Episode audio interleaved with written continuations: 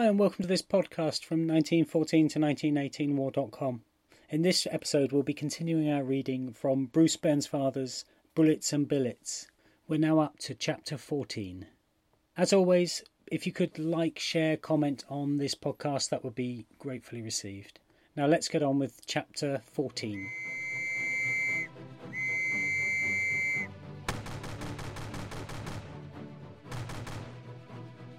Everything you hold worthwhile is at stake. Nur durch starke Berührung mit der See können wir den für uns nötigen, weltumspannenden geistigen Horizont gewinnen.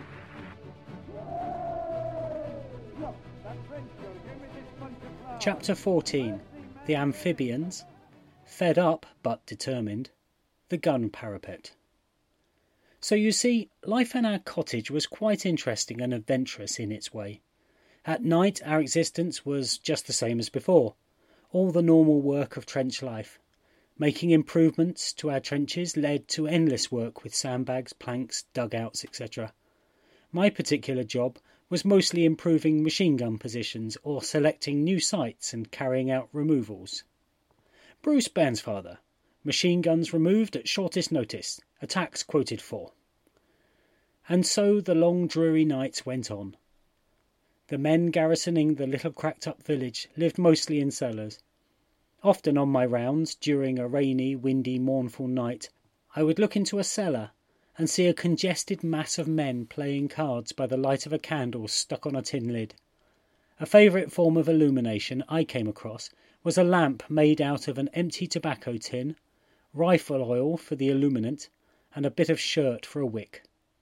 People who read all these yarns of mine, and who have known the war in later days, will say, Ah, how very different it was then to now.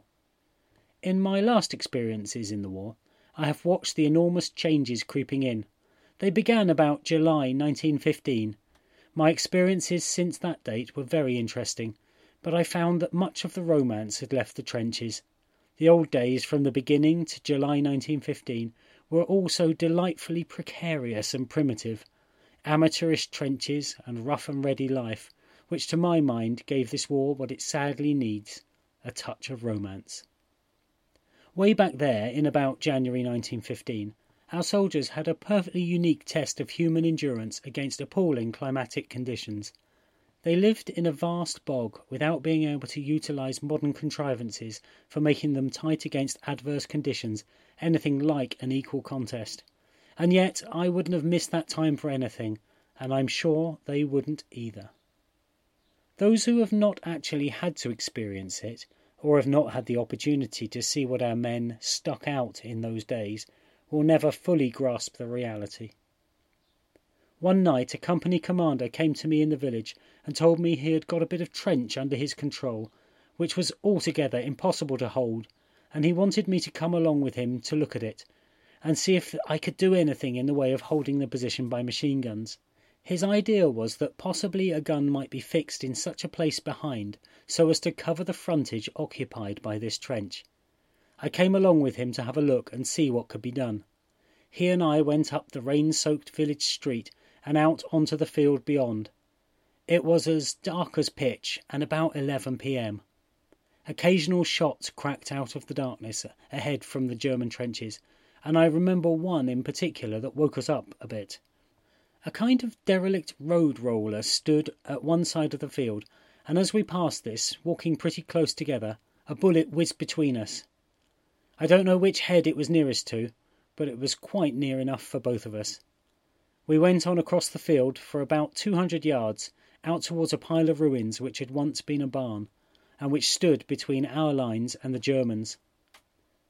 Near this lay the trench which he had been telling me about. It was quite the worst I have ever seen.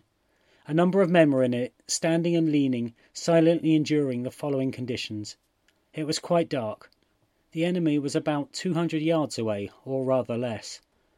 It was raining, and the trench contained over three feet of water. The men therefore were standing up to the waist in water. The front parapet was nothing but a rough earth mound which, owing to the water about, was practically non existent. Their rifles lay on the saturated mound in front. They were all wet through and through, with a great deal of their equipment below the water at the bottom of the trench. There they were, taking it all as a necessary part of the great game, not a grumble nor a comment. The company commander and I at once set about scheming out an alternative plan. Some little distance back we found a cellar which had once been below a house. Now there was no house, so by standing in the cellar one got a view along the ground and the level with it. This was the very place for a machine gun, so we decided on fixing one there and making a sort of roof over a portion of the cellar for the gunners to live in. After about a couple of hours' work we completed this arrangement, and then remove the men who it was arranged should leave the trenches that night and go back to our billets for a rest till the next time up. We weren't quite content with the total safety of our one gun in that cellar, so we started off on a further idea. Our trenches bulged out in a bit of a salient to the right of the rotten trench, and we decided to mount another gun at a certain projection in our lines so as to enfilade the land across which the other gun would fire. On inspecting the projected site, we found it was necessary to make a rather abnormally high parapet to stand the gun on. No sandbags to spare, of course, so the question was, what shall we make the parapet of? We plodded off back to the village and groped around the ruins for something solid and high enough to carry the gun. After about an hour's climbing about amongst the debris in the dark, and hauling ourselves up into remnants of attics, etc., we came upon a sewing machine. It was one of that sort that's stuck on a wooden table with a treadle arrangement underneath. We saw an idea at a glance. Pull off the sewing machine and use the table. It was nearly high enough, and with just three or four sandbags we felt certain it would do. We performed the necessary surgical operation on the machine, and taking it in turns, padded off down to the front line trench. We had a bit of a job with that table. The parapet was a jumbled assortment of sandbags, clay, and old bricks from the neighbouring barn, but we finally got a good sound parapet made, and in about another hour's time had fixed the machine gun with plenty of ammunition in a very unattractive position from the Boche point of view. We all now felt better, and I'm certain that the men who held that trench felt better too. But I am equally certain that they would have stayed there ad lib even if we hadn't thought of and carried out an alternative arrangement. A few more nights of rain, danger, and discomfort, then the time would come for us to be relieved, and those same men would be back at the billets, laughing, talking, and smoking, buoyant as ever. And on that note, in which I can't help but think that Ben's Bairnsfather was a bit optimistic about the uh, buoyant spirits of his men standing up to their waists in muddy water, uh, we leave it. Hope you've enjoyed this episode.